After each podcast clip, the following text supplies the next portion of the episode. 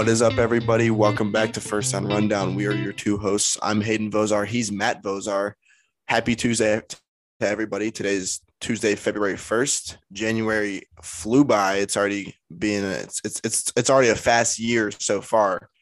And uh yeah, but it's it's it's cool because we are still doing our double uploads per week on Tuesday and Saturday. We're keeping up with that. So new year, same us, I guess you could say. So today we've got NFL, two topics for NFL, and then we've got actually a tennis topic, but it's about the Australian Open and it's about like the greats in tennis. So I'm sure all you avid tennis fans out there are happy that we're talking about this. But even if you don't really follow tennis, I'm sure that you saw the result of the Australian Open this past weekend.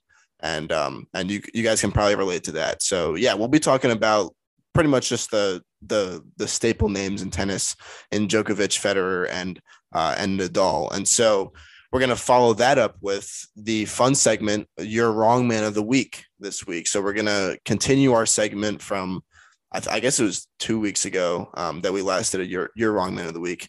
And we're going to, we're going to do one today. So stay tuned for that at the end of the episode. Here's Matt. Matt, how are you? Yes, it is uh, New Year, same us. January did fly by.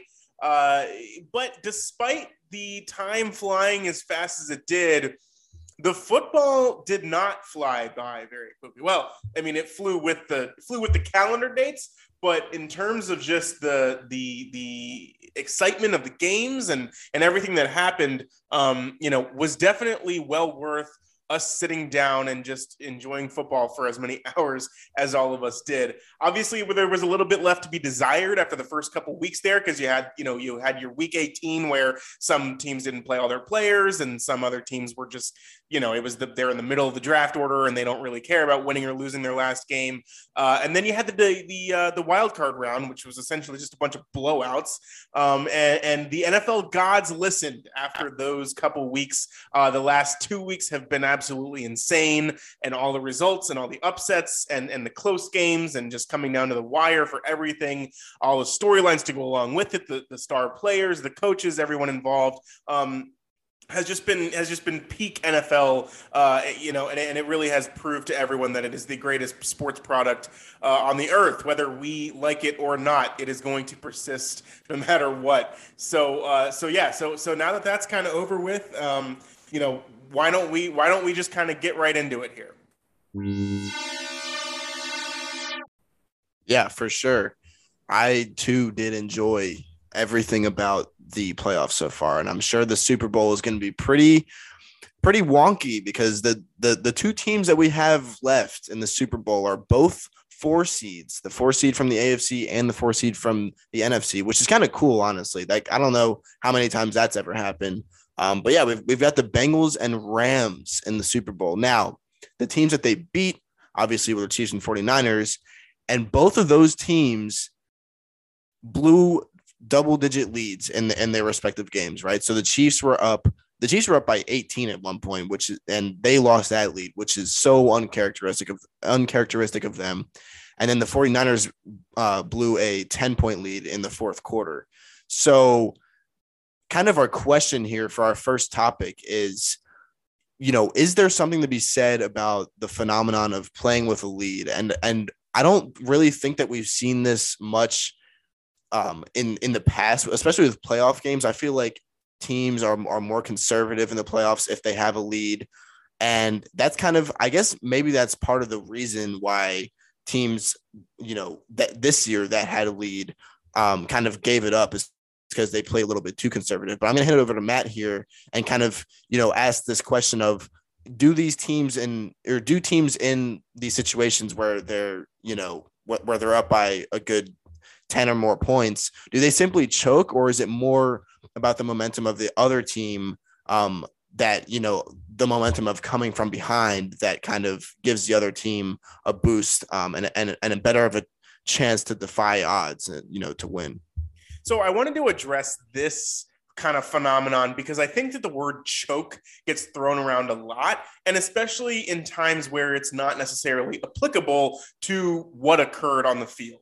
All right. And so, you, you know, in both of these scenarios, you're going to see people say that the Chiefs choked, right? Or the 49ers choked. I, I, I just, so I just simply don't buy that. Yes, there are points in time in the game that you can point to and say, you know, these are, these are opportunities that were missed there's always opportunities that are missed though right? So even the team that comes back from being down they're going to miss opportunities. Obviously they were just able to take advantage of the opportunities more opportunities uh, than, than the team that blew the lead. And so really I, I completely side with the argument of the fact that the momentum of coming from behind is what allows this other team to come back and win.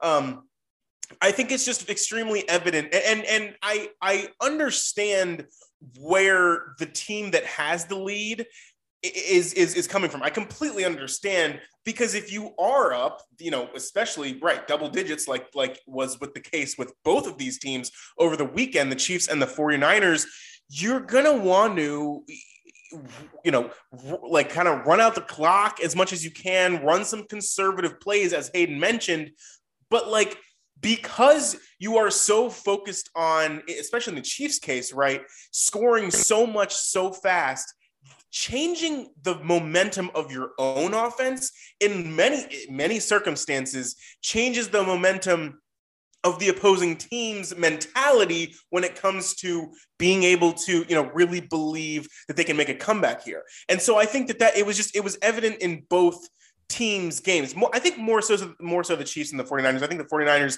it, you know, they, they were up by 10 with 10 minutes left, right? And so you think that a team, you know, that runs the ball a lot and has good defense will be able to at least kind of hold the lead. And there's not much to say for them really kind of changing their offensive game plan or their defensive game plan very much. I think it was just, you know, they kind of, you know, they, I think they got comfortable with being up and, and, and, you know, kind of rely, relying on Jimmy G to you know make plays that maybe he otherwise wouldn't have um, in times where they kind of then were realizing like oh shoot you know we, we might actually lose this game but I think on the Chiefs side it was very clear right now we have the evidence to point to of the momentum shift in the game which was clearly at the end of the first half when the Chiefs had first and goal on the five yard line and they run, you know, they they, they run three plays and, and, don't score any points out of it. And, and they didn't have any timeouts left. And so, and there's a lot of at least from right now, what I can hear uh, a lot coming out about how Andy Reid was, you know, he was like, let's run two plays max, but we're going to leave time on the clock for a field goal. And essentially, you know, Mahomes went over to him and was like, we're not kicking the field goal. Give me this one last play. We're going to make it happen. And again, if you have Patrick Mahomes, who is, you know, arguably still the best quarterback in the league and the most talented arm wise and, and just everything that he can do, right, with his arm and his legs, uh, as well as the, the multitude of talents that they have on offense, uh, just the versatility that they can show, especially around the goal line, as we've seen, you know, replicated throughout the past, you know, three seasons that or four seasons that, that Patrick Mahomes has been with the Chiefs. If that guy comes over and tells you that he's gonna he's gonna score a touchdown, what are you gonna say to him? You know, why would you tell him no, right? I mean, this is the same guy who, with with 13 seconds left on the clock in the divisional round game, when they're staring down defeat, you know, runs his team down, gets a field goal, and then ices the game with a touchdown to end it. Like, are you kidding me? So, so if you're coming off a performance like that, and that's the mentality that you have going into this circumstance, and he tells you, "Man, I got this. Let me go out there and score a touchdown," you're not going to say no to that. Now, obviously, they weren't able to convert on it, and you know, Tyreek Hill runs, he didn't run out of bounds, and, and, and that was, you know, the, the clock runs out in the first half. And so obviously that is the biggest turning point of the game because even if you do get a field goal there, you're up three points and you're not even going to overtime, right? So, um, so obviously everyone's kind of pointing to that as as the game the game turning play, and, and in my mind, the rest of the, the whole second half, I, there's crazy stats. So it's like uh, Mahomes threw three touchdowns in the first half and then two interceptions in the second half and no touchdowns, right? And then I think it was like the Chiefs' drives were like every single drive in the first half was longer than 75 yards. Three of them resulted in touchdowns, and the other one was that one aforementioned drive where they were at the five yard line and just couldn't convert. Right. So all of those, are, and then and then the second half, you know, after this great offensive production in the first half, in the second half, I think they had five. The Chiefs had five offensive drives and they gained 30 total yards or something. It was it was crazy, right? So so yes, a lot has to be mentioned, and and and, and a lot of a lot of praise is to be garnered from the Bengals and, and their defense and just being able to hold Patrick Mahomes to what he did. But it's like they are they were clearly not playing in the same sort of momentous way that they were in the first half, especially those first two drives start the game when they just scored touchdowns on both both times. And so I think, and we've seen this before where the Chiefs kind of just they get up big and then they kind of let down. It actually happened in the game in the week 17 game. They played against the Bengals, right? Where they were up by like 20 points at halftime and they end up losing the game. So so that's that's kind of what I mean by momentum shift is I think a more a more reasonable argument, a more logical argument than just saying that a team chokes because there's just so many things that happen and so many moments in time that you can point to to you know that that can help your case in either way. Um, I think you know and kind of to mention the 49ers and Rams game a little bit because I haven't really talked too much about that. Right, just you have all those fourth down decisions. You have the, the you have the challenge that Sean McVay. You know why would you challenge you know that that play? The guys you know he's uh, Arm was on the ground and he was fumbling the ball, but he was already down. You know, all that stuff. It's like any tie, and obviously the interception miss by Jaquiski Tartt. Like, yes, that's that is the game sealing play for sure. Um, but like there's so many things that you can look at in any of these games that you can't just say that one team choked away a lead when you know it, it really comes down to i think taking advantage of opportunities when it meant something, which can change the overall mentality of your team, garner some momentum, and then pull you through for the win. So, so that those are my thoughts on kind of this, you know, choke versus momentum debate. Um, I, I think that you know maybe there are circumstances in which a team chokes, quote unquote, but it's but it's not, you know, the team doesn't choke. It's just like you're just not you're you're you're you're laying down on the opportunities that are, that are presented right in front of you and you're not taking advantage of the opportunities that you do have to continue the momentum and win those games as we said before yeah, I think I'm going to go kind of half and half with you here. I'm going to say that the chief that the Chiefs did choke. I there's absolutely no reason why they sh- should have lost that game. I understand your your your point of momentum shift and how at halftime or the the play before right before halftime was kind of where that momentum shift happened. And that makes sense. But again, that's half like there's a whole nother half that they had of football where they were up by 18, like they were up by 18 points to start the second half. Um, I can't remember if if the Bengals got the ball in the second half, but I mean, either way, like even if they did get the ball and they, you know, I, I know that it was 21 10 at, at one point. Um, but it's just like for the Chief in the Chief situation, I think that they did choke. That that wasn't even really. You can have a momentum shift, but a moment a momentum shift doesn't really doesn't usually last for a whole half, especially when you're playing a team like the Chiefs, because the Chiefs are so explosive, and one play can result in a touchdown and then give them momentum right back. So, in my opinion, I think the Chiefs game was definitely a choke. I don't think that it was really, yeah, momentum shifted towards the Bengals, but like it with playing against the Chiefs, it's like it's really hard to keep momentum. Um, and again, like Patrick Mahomes, best quarterback in the league, you you can't be you can't be not saying that that's somehow a choke, in my opinion. Um, the uh, on the other hand, on the other hand, the 49ers and the Rams, I can definitely see how that like argument of the of the momentum shifts can be can be brought into play here because like yeah, it's a 10 point lead in the fourth quarter but a 10 point lead in football as we've seen is is pretty much nothing. Um, and you might be saying okay well 10 point lead versus 18 point lead. Um, and yeah that's kind of what i'm saying is like 18 point lead at halftime is i think a lot harder to do or harder to come back from especially in in a, in a conference championship game than a 10 point lead is um, in the in the fourth quarter. I know again 10 point lead in the fourth quarter yeah, that's that's a two possession game still, but it's just like it doesn't it it makes more sense to you know I guess for for Jimmy Garoppolo to make a mistake and then give the ball back to the Rams than it does for Patrick Mahomes to kind of just sit there on the ball and and or not really. I'm not going to blame it all on Patrick Mahomes for the Chiefs to just sit there on the ball and not really do much with it when they were on offense. Again, Matt said they they scored on their first three drives all of them were over 70 yards. that like where did that go? You know, it's it that shouldn't be. I can understand if you score on your first drive. Okay, yeah, the defense isn't really ready for what you're giving them. But if the defense isn't ready on the first three drives, then you obviously know that you have something going for you.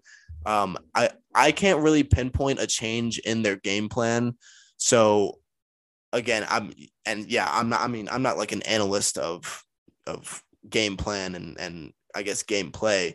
Um, and I, I didn't have the time to sit down and like watch the replay of every play and and kind of nitpick, you know, where the Chiefs could have gone right here and there, whatever. But what I did do is like, I, I think just think thinking about it from like a, a um a more I guess like holistic standpoint, it's just not. It doesn't make it makes more sense for the Rams to come back from a ten point lead in the fourth quarter rather than the Chiefs to blow an eighteen point lead. Um, uh, you know, in the second half, even though it is more time, it's just like it's based on the team that that did it that choked that lead.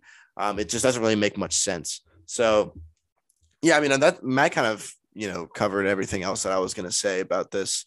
Um, you know, I, I think playing with a lead, it like it, it is kind of tough because you you don't really know what to do. You don't like if you're a passing if you're a pass first team like the Chiefs, you don't really know. Okay, should I keep on passing? You know, I, I risk throwing an interception, but then again, you have the best quarterback in the league, so it's like no, you shouldn't stop passing. You should just keep with your original game plan and be the Chiefs because if you're if you be the Chiefs, you win the Super Bowl. Like let's be honest, they have basically the same team from when they won the Super Bowl a couple years ago. So, well, so that's that's one thing that I kind of was going to mention too is like and this is a classic Andy Reid coaching thing. He he has been as as good as of an, of an offensive mind as he is. He has been criticized in the past for for kind of bad game management you know examples where like he'll call timeouts too early in the half and he won't leave any for the end of the you know for the end of the half and whatever. And obviously as we mentioned if you have Patrick Mahomes you know with no timeouts and, and 13 seconds left you can get a field goal. So sometimes you know you can kind of overcome his his bad coaching decisions. But I think one thing that kind of is is evident in a lot of these playoff games is the run game. And so he is so stuck in his ways about passing all the time passing all the time. And it has worked right? Especially right again if you have someone as talented as Patrick Mahomes, you're going to want to pass as much as you can because that gives you the best chance to win. But when your run game is working, which it was, you saw Jerry, Jerick McKinnon, you know, break through some holes sometimes. You know, Clyde Edwards-Helaire, he hadn't played for the last like three games. He came in and was finding some, you know, was, was finding some holes and, and getting through the line. And it's like, you know, if you're going to continue to, to, to just have such a pass first mindset, it's okay but like if it's clearly not really working right we saw a lot of the times in the you know kind of in the beginning of the second half where it just was like Mahomes wasn't really comfortable, or he, you know, they were they were putting two deep safeties over the top, and he wasn't really able to find something through that. It's like just run the ball, and, and from a very fundamental level, what do you want to do if you're playing with a lead? You want to run up the clock, and the best way to do that is just run the ball. So they were running the ball well, and I think that's what kind of blew their their chances in the Super Bowl last year too. Um, obviously, you know, they got in a hole, and then it was kind of you know it from there. But but yeah, I think it was just it's just Andy Reid's kind of stubbornness when it comes to coaching decisions and making adjustments is really what kind of gets them in these in these situations where all of the blame, I think, or most of the blame, because of how great Patrick Mahomes is, a lot of the blame ends up falling on his shoulders. When really, it's like he's not the one calling the plays, right? He's just trying to execute, execute to the best of his ability. Eric Bieniemy and Ari, and Andy Reid are calling the plays, so I think it's just, I think more of the blame should fall upon them, uh, you know, kind of when it comes to that stuff. So, so that's more of what I was saying. And and crazy sad about Andy Reid too. Just before I close this out, um, he this is the fourth, obviously fourth straight uh, AFC Championship game that he's played in, or you know, that he's coached the Chiefs to, right? Um, which is crazy, and it's the first time that uh, you know a team in NFL history has had four straight home AFC champion, you know, conference championship games. He also, went, I, I, forgive me, I don't know the years, but he also took the Eagles when he was the coach for the Eagles for however long.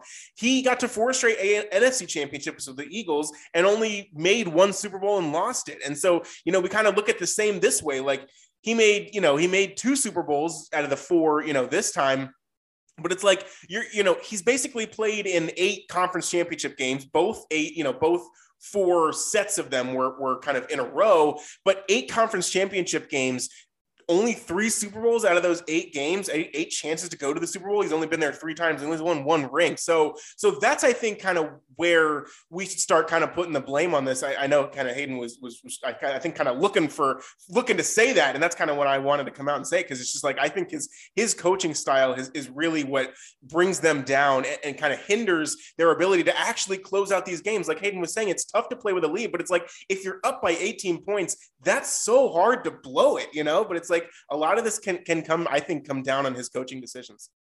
Yeah, and with a team like the Chiefs, I feel like in practice, a lot of times you simulate playing with elite like that that should be something that you'd practice you know that that should be something that you kind of install into your into your practice time where you're saying okay since we have such a good team and since we have such an explosive offense that can that can score on our first three drives and go up by 21 points basically um that's that should be something that you that you install into practice because like and maybe they're doing that and they just kind of again they they just kind of i don't really know how else to describe it. I'm using this word that i guess you know th- this topic was kind of um, telling us not to use but it's like they they just kind of choke like in in games and i get it's a different situation in game whatever but if you're practicing this and then this is happening in the game there there's obviously some kind of disconnect and i'm not i'm I, I don't think neither of us are i don't think either of us are saying like Andy Reid should be gone or whatever. Because no, that's that's not at all what we're saying. Because Andy Reid's a great a great coach at the end of the day.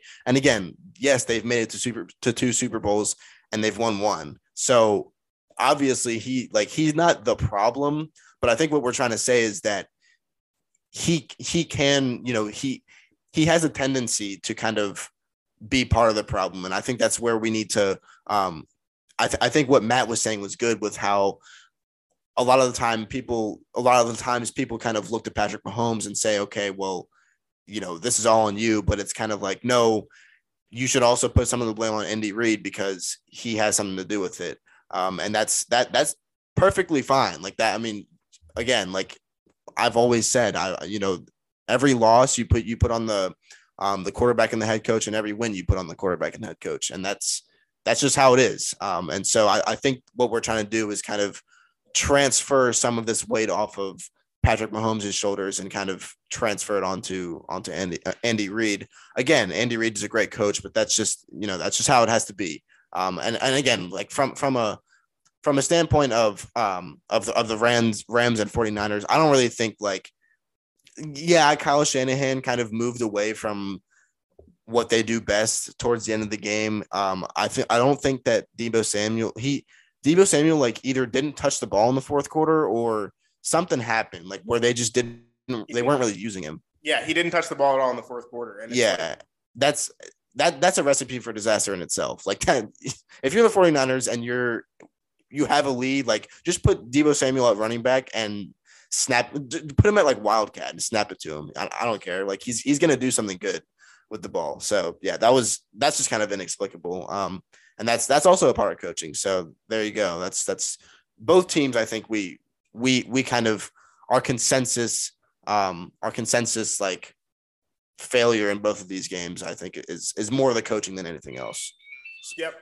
Um, and so I think another thing too. I mean, just to kind of I guess kind of kind of go back to the 49ers and, Rams real quick to kind of close that out. Um, it was it was I think it was it was a momentum shift in the sense that the Rams defense just started stepping up. Uh, or when well, I think more specifically the Rams offense started stepping up because they had scored seven points, you know, through whatever like you know 50 minutes of the game or whatever. So uh you know so that that that obviously helps when you know when your offense starts to score points um, because they scored 13 points in the final 10 minutes after scoring seven points in the first 50 minutes.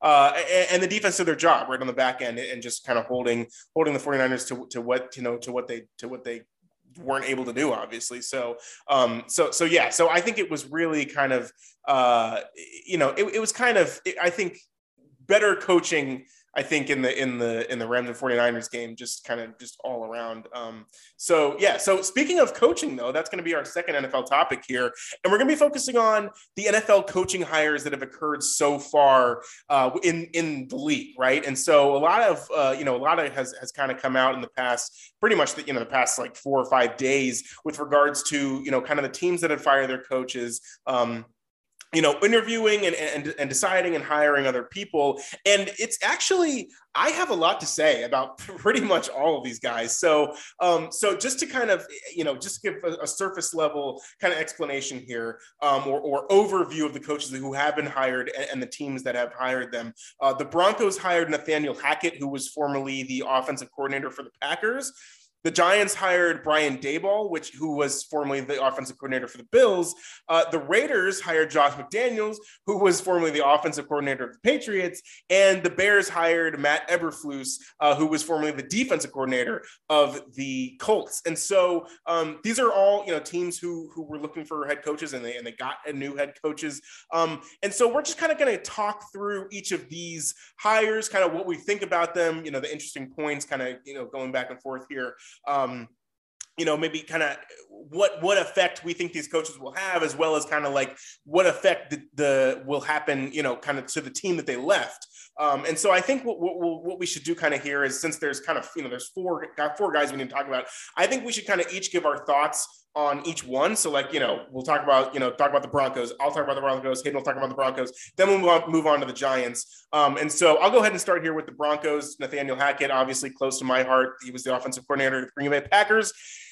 But my thing with this is like, how much did Nathaniel Hackett really do? All right, because you have you have situations like the Kansas City Chiefs, aforementioned, where Andy Reid is, an, is a great offensive mind and he makes all of the offensive decisions. Well, he makes all of the executive decisions decisions regardless. But in terms of you know offensive decisions like going for it, you know eh, when they could have kicked a field goal at the end of the half or whatever, like he'll make all those decisions. But in Green Bay, Matt LaFleur calls the plays, and, and secondarily, Aaron Rodgers is a, is kind of the you know the the, the default uh, play caller, obviously, kind of at the line of scrimmage and stuff. And so my my thought with this is like sure uh, uh, you know on surface level this is a good hire because you think okay he's the offensive coordinator of a team that you know had had the best record in the league number one seed in the nfc yeah they had a hiccup in the playoffs but you know they can shake that off because clearly he knows what he's doing. The offense was you know pr- produced however many points and, and and was great all season. It produced the nfl largely considered the NFL MVP and Aaron Rodgers. So yeah, it's a great hire, but I'm like, I just think from the Broncos' perspective, now I, I, do agree with the fact they needed an offensive guy because Vic Fangio had been their head coach beforehand, and he was a defensive guy, and their defense has been top ten, you know, for the past ever since he's been there, and their offense has just been extremely lacking. But again, and, and we talked about this when they hired, when they were, sorry, when they fired Vic Fangio, was the fact that like they just don't have a quarterback, and John Elway, who was the most, le- you know, one of the most legendary quarterbacks in NFL history, is responsible for getting them a quarterback. So again, you know, uh, props to them for hiring an offensive guy and kind of realizing where their deficiencies lie. But I don't know that that Nathaniel Hackett, who didn't, who was the offensive coordinator and didn't even call the offensive plays for a team that was, you know, really good, but didn't even make, get, get to you know a conference championship game. I don't know how much that, that's going to help you right off the bat, especially when you don't have a Hall of Fame quarterback like he did in Green Bay. Yeah, I think I, I agree with you here too. And that's, you know, I, I'm glad that you kind of gave that preface of the fact that Nathaniel Hackett didn't call plays in Green Bay. And that, you know, that, that that's a good point. But at the same time, I think this may have been one of those kind of like behind the scenes hires where they the Broncos maybe they interviewed him and they saw something really good. He like said something really good or what like I don't know, maybe maybe he's maybe there's more to him that we don't really know about, especially be, because he's not really really at the forefront of of the Green Bay organization, or he wasn't at the forefront of the Green Bay organization. Um, and so I think that's kind of where this argument of like all that we can say is yes, he's he's an offensive guy, and that's what they need. But again, like Matt said, what it comes down to, and what we've already said about this on the podcast in an earlier episode, is the fact that they need a quarterback and that like they're not going to fix their problems with a new head coach. Um, even if he's an offensive mind, even if he, you know, is a former offensive coordinator, they're not going to fix their problems without getting somebody in the draft or somebody in, in free agency. You know, why don't you bring like this is kind of funny because it's it's it's almost hinting towards maybe getting Aaron Rodgers. And again, like Aaron Rodgers' guy is Matt LaFleur. That that's who we all think of when we when we think of you know kind of like who Aaron Rodgers clicks with, right? But I, I'm sure that Nathaniel Hackett and and, and um, Aaron Rodgers have you know somewhat of a good relationship, and and and Aaron Rodgers like one of his his um, top destination spots is Denver. And so like that's you know that's something that could be brewing there. Maybe they thought, okay, well, if we hire Nathaniel Hackett, then maybe Aaron Rodgers will, will want to come here more. It's like that's kind of a pretty good, you know, that, that's a pretty good strategy in my opinion. Um, but again, like it's it's probably something that happened behind the scenes. It probably didn't like it's nothing that sticks out to us, but there was probably something that stood out to them in an interview or in you know again like some a, quality of him we, that he's worked with Aaron Rodgers before, something like that that you know kind of fueled them to hire him.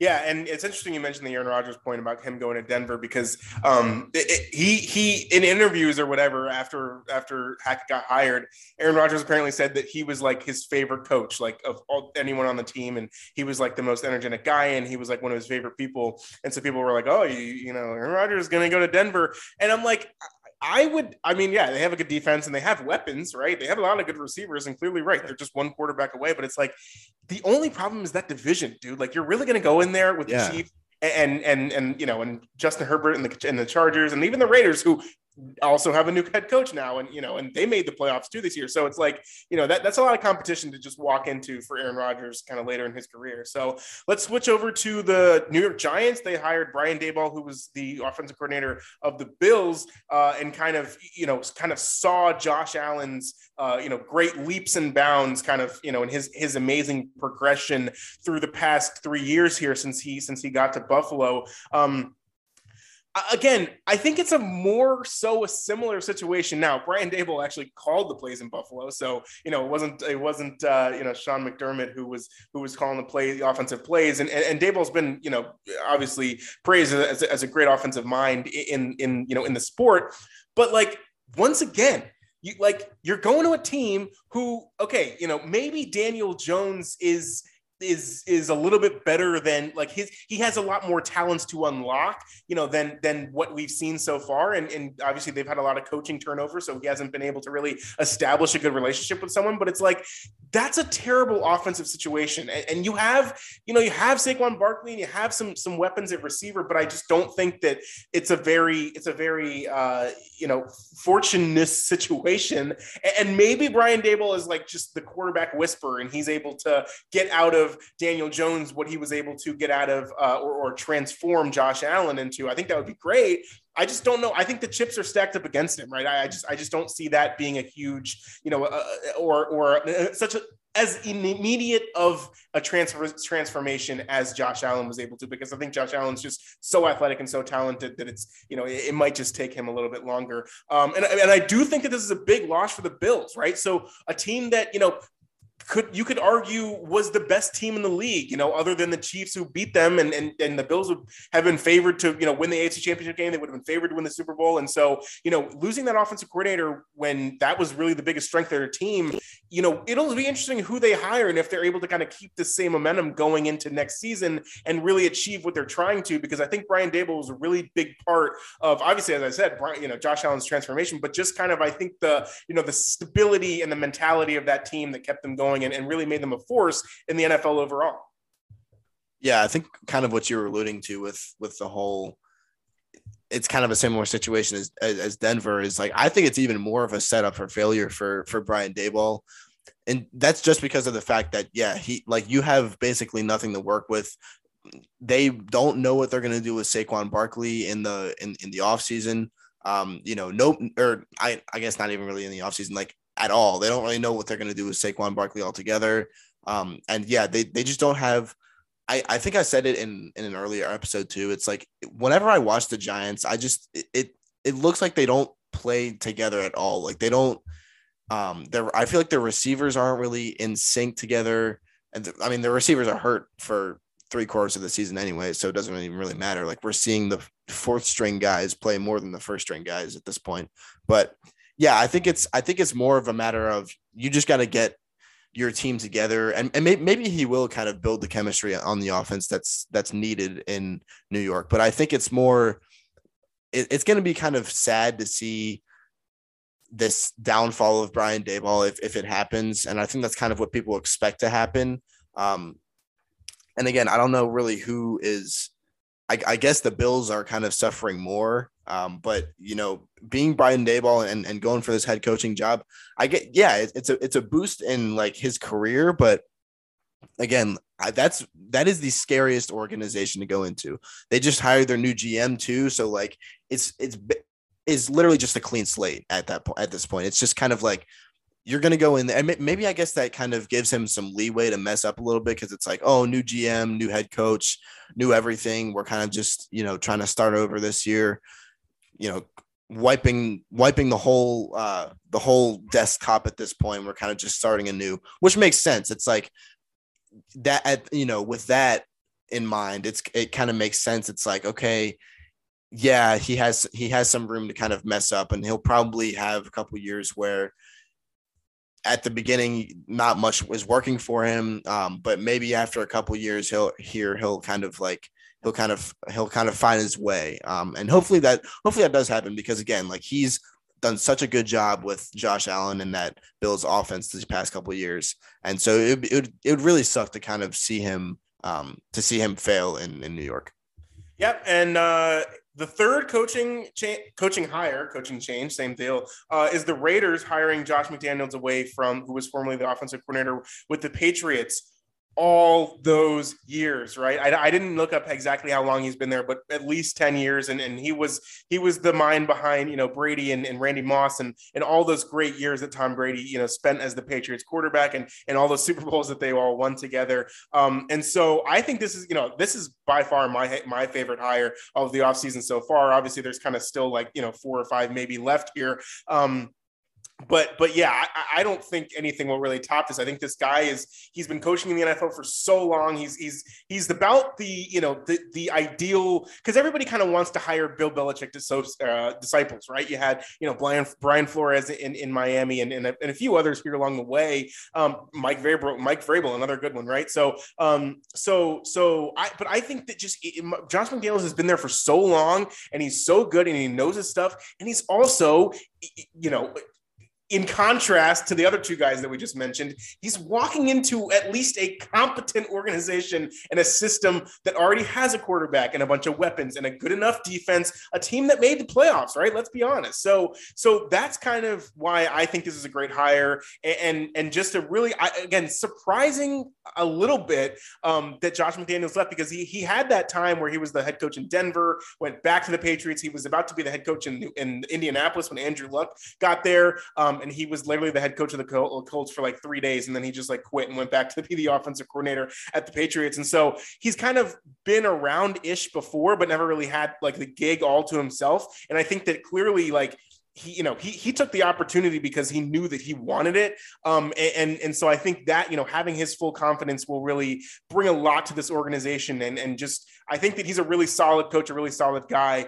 and and and he's a good a good coaching hire on a team that like i already said has you know has a lot of stability already made the playoffs this year. Obviously you know you could argue they weren't necessarily supposed to be there. Um but but got there nonetheless. And, and Derek Carr has a you know has a has a, a, a, good amount of years left, and I think that Josh McDaniels can go go in there and coach up that team uh, really well. I think I think it's a good hire. Yeah, I want to go not so fast here on you, Matt. I think I think this high. Okay, again, looking at it like from an objective standpoint, from just kind of seeing what he's done in New England so to this point, he's done incredible things. Everybody knows that. He's he's a great, he's a really intelligent guy. He knows the game, one of the best offensive minds in all of college football. I mean, I mean in all of um, football period. We know that. But there's there's been reports of Josh McDaniels not really being the best like leader or the best people guy. And I think that's that's kind of what's going to come into question here. And also my, my argument is kind of twofold. So that's the first argument is that I don't think Josh McDaniels really. I don't know if he has what it takes to be a head coach, um, just because of what I've heard about his kind of his inability to kind of like be a you know a player's coach and, and be there for the players. I think that he again all the all the stuff that he draws up on paper, I'm sure is like out of this world, and and we we've been shown that. But I think another side of him that a lot of people don't really see is that he may not be the best people guy, and, and you you need people skills to be a head coach. Um, that's undeniable, and I've you know we've we've definitely seen guys in the past um, kind of fail from that, from not really being able to to lead in the right way. No matter how intelligent you are, head coach is like a, a, a totally different thing. I was actually I was talking to Az about this um, the other day, actually, right after the conference championships. We were driving back here to UVA, and we were talking about Josh McDaniels being hired, and we said like you know if it comes down to Josh McDaniels having to give one of one of the you know infamous head coach speeches at halftime if they're down by you know 10 10 or 13 points or whatever is he going to be able to do that? Because he he doesn't really have that um you know that that experience in in leading a team and he doesn't really have he doesn't really have the skills to kind of rally his guys. Now again he could totally change when he gets to when he gets to Las Vegas and kind of flip his demeanor around and and surprise everybody there but I, I think that that's the first reason why this isn't really the best hire. Second reason I think is um, is, is something that a lot of other people probably feel the same about, and it's that Rich Bisaccia, and we said it before. I, I think Rich Bisaccia, there was no need to fire him, um, and you know, like, or there was there was no need to to do away with him as the interim. I think they should have hired him as their actual head coach, given him a shot because of what uh, because of all he's done this season. Um, you really they really had nothing to lose is what I'm trying to say. So again, maybe this was the time to to go for Josh McDaniels, and maybe if they had hired Rich for another year and it didn't work out, maybe they wouldn't have been able to get uh, Josh McDaniels for whatever reason, and so that's why they went for him this year. But I think, I think the best thing to do uh, for the Raiders this year was was to go with Rich Bisaccia because again, he has he has shown that he can lead his guys especially from a leadership standpoint, that maybe Josh McDaniel suffers from or suffers, you know, in that category. Um, I think that that Bisaccia has what Josh McDaniels maybe doesn't have. Maybe he's not the crazy intellectual mind um, that Josh McDaniels is, but I think that he has that leadership skills or that that leadership kind of aura um, that's you know that works well in a head coach position. Um, and so I yeah, that's I think that it's not the greatest hire, but again, like you can't really go wrong when it comes to Josh McDaniels because he's Josh McDaniels. So yeah, that's a good. Those are valid points, and, and obviously I don't know Josh McDaniels as a person. So right, if he's not a good, if you know, if he's not a good motivator of men, he won't be good in that locker room, right? And so that's uh, yeah, that's definitely a point to consider here. Um, last one is Matt Eberflus, who was hired as the, head coach of the Bears. He was formerly the defensive coordinator of the Colts. Um, I don't have much to say here. I don't really know Matt Eberflus very much. I haven't really even heard of him honestly uh, before the Bears hired him as their head coach.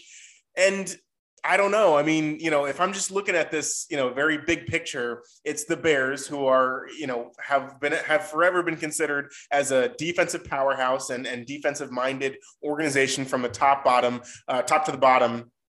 And, and never really been able to succeed on offense and they're just hiring a defensive coordinator as their head coach right so it's you know, their defenses are probably going to be great. You know, I think it's just going to be the, the, Bears and the Broncos are just going to be basically synonymous, you know, from here on out, where, you know, their, their defenses are great and, and they maybe have top 10 defenses and they're going to, they're going to get some wins against teams that they shouldn't, you know, they'll have some upsets here and there. They may, they may have some exciting games, but, you know, if, if they don't make some changes on the offensive end or at least try to go some, you know, do something to help out Justin Fields, um, I, I don't, I don't really see this being a, you know, a game changing hire or at least even a hire with very much hope. Um, hopefully, I'm I, you know I'm proven wrong, and the, and the Bears you know are able to succeed from this. But just not much to say here, and and I'm I'm not really sure how much it's really going to change the the the mentality in the in the in the face of this organization as a whole. Yeah, I can't, I'm I'm the same way on this. I don't really know the guy. I never heard of him before he got hired by the Bears, and yeah, I, I since I don't really know much and I haven't heard much on him, I'm not really going to give much of my input other than yeah, the Colts defense is like pretty good and the Bears defense is pretty good. And so you hire him and it's kind of like, okay, well, yeah, they're still going to be a defensive team, but like Matt said, it's just like Denver where you need to do something with that offense rather than the defense. And that's why that's why Denver's hire is better than than um than this hire, in my opinion. I really wish that we had Az on this episode because he I bet he knows a lot more about um about Matt Eber, Eberflus than we do because he interned with the Colts this past summer. Um, and so obviously he probably, you know, he he he probably knows a lot more there. Um, but we'll we'll get him on the in the future, and we'll probably I'll, I'll make it a point to to ask him about Matt Eberflus because again that, that would be cool to hear from him um, because I'm sure that he has a lot more input than we do. So yeah, I mean if that's kind of all we're gonna say about him, I, I feel bad that we're kind of like glossing over him, but it's it's kind of whatever at this point. Yeah. So yeah, if, if, we're done with NFL, we can move into into our tennis topic here. And so kind of our, our only topic here is about the Australian Open. Now, if you didn't really watch um, Rafael Nadal, he won the whole thing, and um, and so that counted that that accounted for his 21st major win, which passes or which breaks the tie um, between him, Roger Federer, and Novak Djokovic. So now Nadal is in completely or is is in first place in in terms of major titles with 21, and then Djokovic and um, and Federer obviously still have 20. And so this was kind of surprising to me because on it, because in my opinion, like I was talking with with my roommate Will the other day about tennis.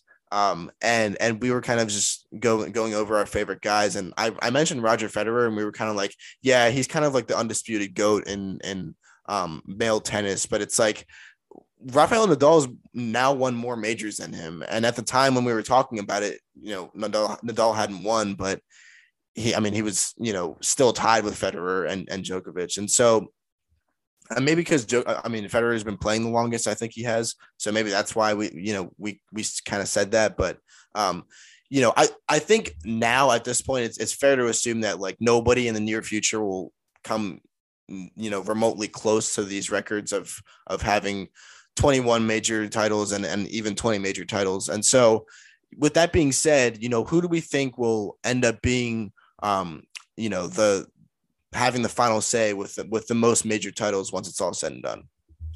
I mean, I think that it's probably going to be it's, it's going to be between Nadal and Djokovic. Um, I think that so. I, I mean, just to kind of start off here, Nadal is 35, Djokovic is 34. Federer is this is terrible podcasting, but I'm going to look it up as we speak. Yeah, he's he's got to be more than 35. He's like he's got to be like almost 40.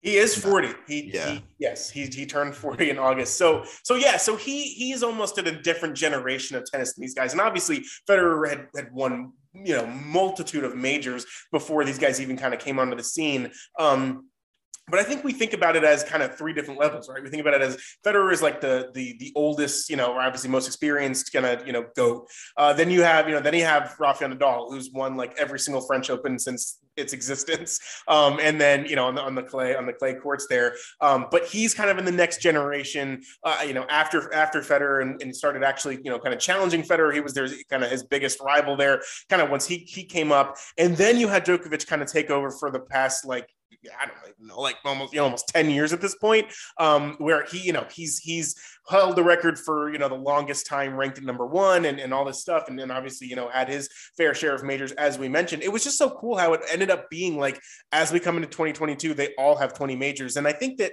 I don't know, I, I just feel like tennis kind of was more popular, more talked about, you know, uh, five, ten years ago than it is now. Um, and, I think that a lot of sports are like that. Honestly, it's just that the NBA and the NFL and and, and college football has have just completely. I think just the product is so much bigger and everybody knows about it that that's just all that's broadcasted really. Um, and so you, you you know you hear about it when you know when someone wins a major or or has a you know has a, a life-changing achievement right a, a, a, historically great you know feat right like you know kind of setting them the record for most majors in men's singles history but like it doesn't really get talked about you know much after that so um I, I, I think that I mean it really is going to depend. I think right, like I, like I said, I think Federer is kind of done. Uh, if he's able to win more, that would be great. But I just think that because he's five years older than the other, than these other guys, they have a better chance of just kind of duking it out until one of them basically, you know, retires or or or, or walks off. I just think that I don't know. I, I think Nadal looks older and he has been playing longer. I think, and, and Djokovic just is so like he's just built like a like a like a like a dolphin. I don't know. It's like he's like he's like tall and long and and and just and and athletic and stuff. And so I just think that he's his just it looks like it just feels like to me his body is just built to play longer than Nadal's is. And so I think that at the end of the day, Djokovic is gonna is is gonna end up winning more. You know, kind of holding the record for the most major titles. Um, all time. And, and and the interesting point about this, just you know, specifically you know, kind of relating to the Australian Open is the whole, you know, where he was denied entry and didn't get the visa and his vaccination status and all that, you know, going into the tournament is like, if he had played in this, he probably would have won, right? I mean, you know, Nadal basically had a lucky, very lucky comeback against uh, Medvedev in the in the final, where he was down 2-0, two sets to nothing, and came back and won three sets, three straight sets, and, and, and won the match. And it's like Djokovic wouldn't even been in that position, much less even if they played each other, he probably would have beaten Nadal, right? So I just think that you know, it, it, as long as Djokovic, and maybe you know, because right, they play Wimbledon, that's in England, and the French Open and the U.S. Open, that's probably much. I mean, pretty much everyone's going to require a, a, vaccine for him. So if if he doesn't get it, then you know maybe he's just cementing himself in history as not really going to. He's just not going to very win very many more, right? But but I think that if he gets clear, everything cleared up, he will probably end up as as kind of the the, the goat of or in terms of you know just winning the most majors and, and, being kind of the, the the consensus number one overall. I think Novak Djokovic will eventually take it uh, take it home. Yeah, that's actually exactly what I was going to say. Is basically if Djokovic can, if if countries continue to require Djokovic to be vaccinated and he continues to not comply with those rules, obviously he's not he's never going to catch Nadal because he's not going to play again. Um, but yeah, I mean, if if he does get that sorted out somehow, you know, with whether that's him getting vaccinated, which again, if he hasn't gotten vaccinated at this point, he probably won't at all in the future. Um, so what, whether it's that or kind of the other side of it with countries not mandating in the future you know sometime in the future probably not really in the near future honestly like sometime down the road where you know the pandemic is kind of more behind us than in front of us um, which again there's no way to predict that but um, yeah I, I, think that matt's matt kind of hit the nail on the head with with saying that Djokovic will he'll he'll definitely come to kind of you know kind of pass Nadal and Federer um, by you know maybe even like a su- substantial margin here because again he is not really so much younger than um than than Nadal is. He's a lot younger than Federer, but I think we kind of made this point that I I think this at this point like Federer is basically retired. Like I don't think he um did he even participate in the in the Australian Open? No, that is a good question. What what I happened think, to he might be hurt or something. Yeah. Yeah. No, yeah. He, he he's either hurt or like he's kind of in that period where he realizes like, oh, my body isn't ready for multiple tournaments in a row, then I should just retire. Um, that's I think that's probably where he's at at this point. Um, I wouldn't be surprised if he kind of officially retires some sometime here soon. Um, uh, speaking of official retirement, Tom Brady did officially retire today, so there's that. Um, so our our, our last episode is valid. there you go. But uh, but yeah, so I think that Djokovic is is definitely going to pass both of them. Um, if you know if he does get the whole vaccine thing figured out. Um, and that that'll be kind of cool to see. Again, like Djokovic, people kind of pin Djokovic. Djokovic is called almost like the Aaron Rodgers, uh, Aaron Rodgers of tennis. Like I feel like a lot of people pin him for being a jerk and kind of just like being super, you know, cocky about everything and like I'm the best, which he has reason to do so because again, he is the best in tennis. So it's like, and he's undoubtedly the best, um, you know, kind of overall. Um, him and Nadal kind of go back and forth in some in some tournaments. And again, like Nadal is super good on clay, so he pretty much always wins the French Open. And it's kind of like one of those things with golf where like certain golfers are really good on certain surfaces. But yeah, like overall, Djokovic is a better, better, better tennis player. And so it'll be kind of disappointing to see um to see him not I guess not play again if the vaccine thing is is, is held up and he can't really go anywhere um to play. So that'll be sad if if that happens. But again, hopefully he'll kind of get that cleared up and, and we'll be able to see him take the lead with with with majors. Um, and so if, if that concludes our tennis segment, we can move on to your wrong man. Yeah, and just one more. I know we just we finished up the coaching thing a little bit ago, but uh, one more note on that, which actually is becoming news and probably will be breaking news tomorrow or even tonight. Um, uh, Jim Harbaugh is interviewing with the Vikings and will probably be their next head coach.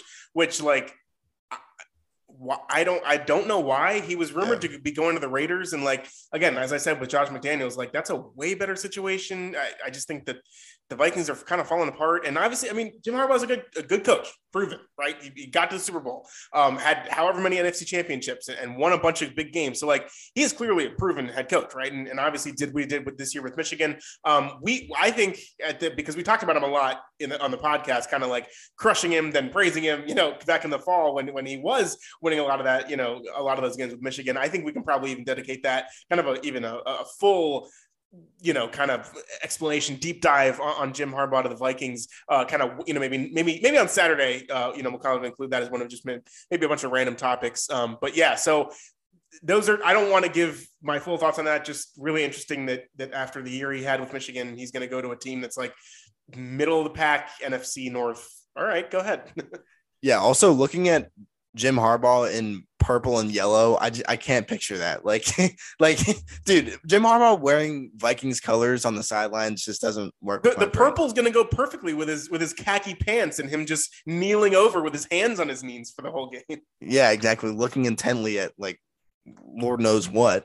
but yeah, that's that'll be funny, honestly. If if if he does get hired here, then um, yeah, that'll be. We'll have we'll definitely have a lot more to say about that in, in, a future episode. But moving on to our fun segment of the of the day here. We've got your wrong man of the week back, like I said. Um, again, if you guys don't know the rules, since we've only done it once so far, um, both Matt and I are going to give two your wrong mans, and it sounds like come on, man. It's kind of the same concept where we just pick uh, one like hap- event in sports that that happened within the past week, and um, and we say where somebody went wrong or or if somebody was done wrong, whatever. So um, yeah, so so basically. I'm gonna give two of them. Matt's gonna give two of them. We're gonna alternate here. I'm actually gonna let Matt go first. So uh, so go ahead with yours, Matt. So my first, you're wrong, man, is uh, aforementioned Jaquiski Tartt. Um, obviously, you feel bad for the guy, but he is wrong for absolutely botching the easiest game sealing interception of all time.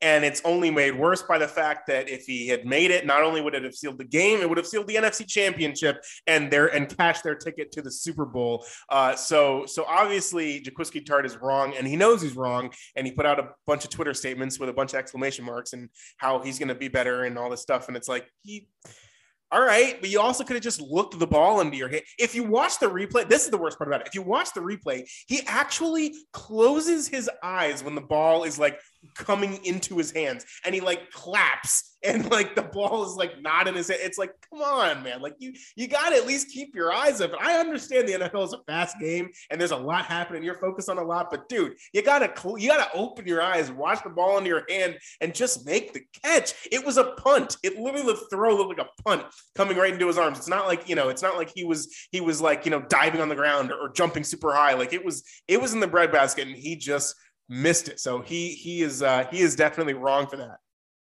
Yeah, if any of our listeners have ever played Madden, I'm sure that you guys have had like the the occasional um, dropped pick, and the commentators like are programmed to say like, "Oh, that's why he's playing defense is because he can't catch and he can't play offense." Um, and that that was like the first thing that came into mind when when I saw that uh, Jaquiski's Tartt. Uh, what, dude, his first name is so hard to say. Also, dude, why did the commentator say Jaquaski? Like every commentator says Jaquaski and not Jaquit. Eh, like I think I think his nickname is Kwaski, yeah, but they but they say his name Jaquaski. Well, like they it say may, it may actually be that because they do a lot of like they like in preparation for those games, especially the big games. They like make it a point to learn the names of all the players yeah. so that they're saying it correctly on the broadcast. So that may be just how it is, and, and it's just spelled with an I instead of an A. Um, yeah. just Jaquiski Jaquaski part. Um, so so maybe we should just start saying it like that because I feel like those guys are usually right. So I don't know. Yeah, Jaquaski fart. That's good.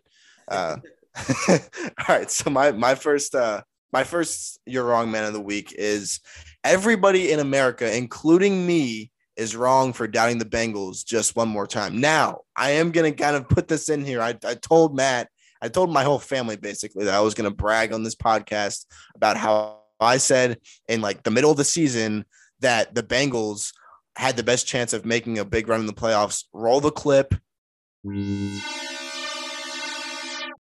I asked the second question and I said, who has a better chance or who has the best chance of making a great run in the playoffs? And I think that's the Bengals because I think I, we've talked about the Bengals before on this podcast and how we love Joe Burrow and his explosiveness and his chemistry with Ja'Marr Chase. They had the best chance of making the making a big run in the playoffs. Okay, I'm I, i I'm gonna be pretty proud of myself for making that editing that editing uh I guess move right there.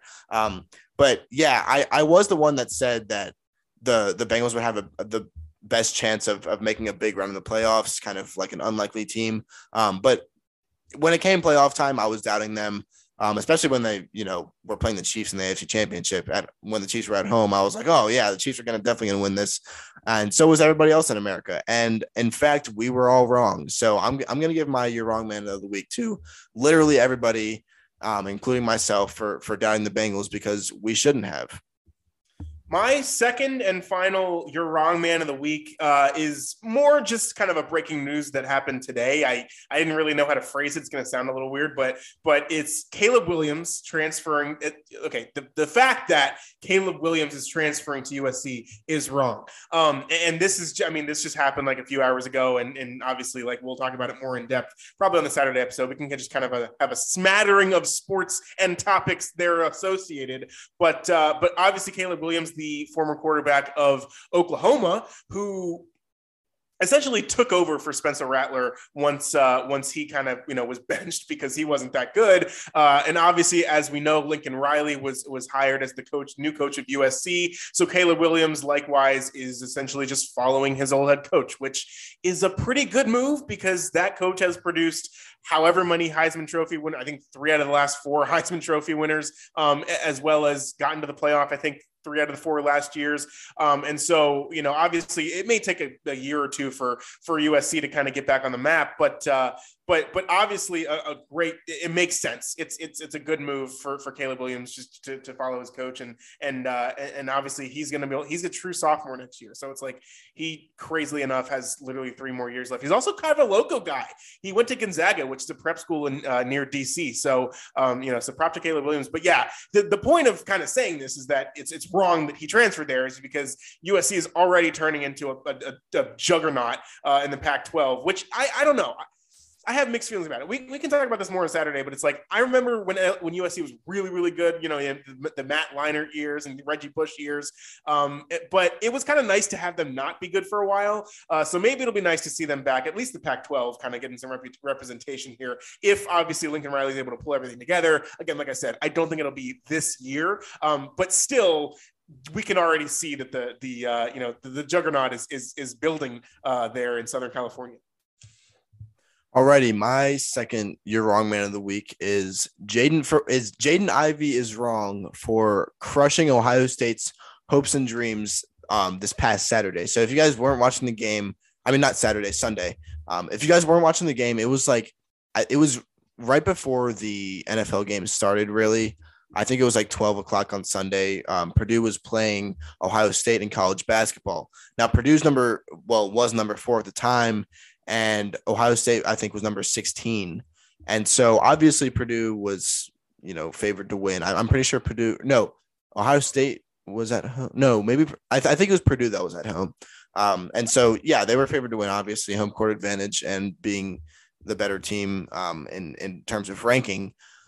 They were favored to win, but Ohio State made this like crazy, and it was honestly all game. Um, Purdue had like a double digit lead at one point. I think it was like 17 points that they were up by, and then they ended up choking that lead, and it came down, down to the final seconds where it was 78 78, and Ohio State had tied it up with Purdue, and I think it was like six seconds left. And um, I guess Jade, I haven't really, again, I haven't really been following college basketball that much, and that's what this weekend is for: is to start actually watching college football. I mean, college basketball, because there's no football, so that's that's what this weekend is for. But yeah, I haven't really been been watching much, but I guess Jaden Ivey is like Purdue's big player, um, or big, you know, best like star guard, I guess. And so they it was like an inbounds pass um, with six seconds left, and it was it was all tied up at 78. And then Jaden Ivey gets the ball and like shoots this fadeaway three, like right in front of his bench and um, yeah, he just switches it, and it was it was sick, and it, I think it went in with like 0.2 seconds left, and so obviously Ohio State had no chance to um, to put up a shot after that. So yeah, so Purdue ended up winning 81 to 78 and that it was just like it was it was such a such a classic buzzer beater um and kind of just like the way that he did it he just like let it go and kind of kept on falling backwards off the fadeaway and it was it was sick um but yeah he's Jaden Ivey is definitely wrong for for doing that to Ohio State because again Ohio State came back from a 17 point deficit at one point in the first half so it would have been cool to see Ohio State do that um obviously you know uh, EJ Liddell. He was he was a huge part of that, but I think that the the Jaden Ivey buzzer beater was even cooler. So there you go. Um, but yeah, that that about wraps up our our main content of the day. Matt, I'm sure that you have a betting lock of the week, so you can go ahead and uh, I don't. Um, it's tough now because it's like there's, you know, the lines come out for the football games ahead of time, and like that's really where I was able to capitalize a lot was just locking in on one team and and and, and you know and getting it down early in the week. Um, and, and now that there's no football, it's like it, kind of similar to Hayden. I haven't really been following college basketball very much, and, and you know, if we're gonna give it away on the podcast, give you guys a couple days to listen. I want to do it, you know, Saturday, Sunday time, but obviously, you know, as Hayden said, you know, there's there's no football. Um, and so I think what I'm going to do, what I'm going to do is is is take in all the Super Bowl action that there is because everybody know if you've ever gambled on football before, especially the Super Bowl, you know that the best part of the Super Bowl is not the the spread or the total on the game. It's the player props. It's the it's the fun. It's the national anthem, right? So um, there's there's so much there's so much out there, and I will be diving into all of that. So what I'm going to do is I'm going to give away two betting locks in a week next week one related to the game and one related to not the game whether it be like the halftime show the you know the the, the national anthem. That last year i nailed demi lovato to say the word brave in the national anthem for like over five and a half seconds cash all right? So we're gonna get we're gonna get one fun prop and we're gonna get one prop related to the game. Might even be the spread of the total on the game we're not sure. But I would like to gloat a little bit because I had the Niners plus three and a half, baby. And they lost by three, but that doesn't matter because the hook means you cover. So we cashed that ticket. We're seven and five on the betting locks. All right. Again, just want to reiterate, we started one and four. We're seven and five now. If you would have bet a hundred bucks on every single betting lock I gave you so far, including the Hawaii over whatever team I had them over, and and I think it was Wyoming or something like that, and then you know the the Rutgers over the whoever way back in like you know four months ago. All that considered, you'd be up 150 bucks. You'd have 150 bucks in your pocket. You bet 100 bucks on every single game, every single betting lock that I've given you so far. So you want to keep tuned, stay tuned for it because we're going to have two next week. As I said, one fun one, one uh, one game related, and, and and that's that's how we're going to play it because we will actually have a football game you know, obviously, you know, two weeks, whatever. So, uh, so yeah, so that's how we're gonna do the betting locks. And then after the Super Bowl, I'm not really sure, but I'll think of a plan because I still got to get about the betting locks. But there's gonna be no football, so we'll figure it out. It'll it'll it'll be fine. But yeah, that's an update on the betting locks. Hope you tailed because you're making money. That's all that matters. And uh, and we'll be back next week. Uh, you know, full strength, full fledged, all go. There you go. Matt's betting like a league. We'll be back next week, and you guys will get the, the little double treble you guys might have to pick which one you wanna you wanna go all in on because uh, I don't know if both of them are gonna hit because that's a little. Uh, both of them will hit. You give me a week to come up with them, the, and the main reason is because the props and the stuff aren't even out yet. Like that, they haven't even been yeah. posted by the sports books. But uh, you're gonna want to tail both because I'm gonna be doing all the research and and, and, and dive into all the numbers I can to give to give the best one because they are ones that I will be personally investing my hard-earned money in, and you will want to do so as well. I can guarantee. Alrighty, there you go.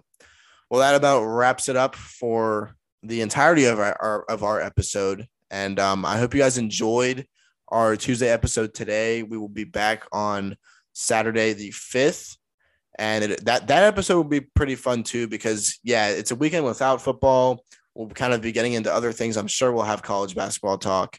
Um, that's gonna be like my main goal. Like I said earlier, is is just to kind of immerse myself in in college basketball this weekend and then kind of refocus myself for football uh, later on um, i guess two weeks from now. So so yeah that, that'll be cool um, to kind of obviously being away from football for a whole weekend is not cool but it'll be cool to kind of have other sports to focus on.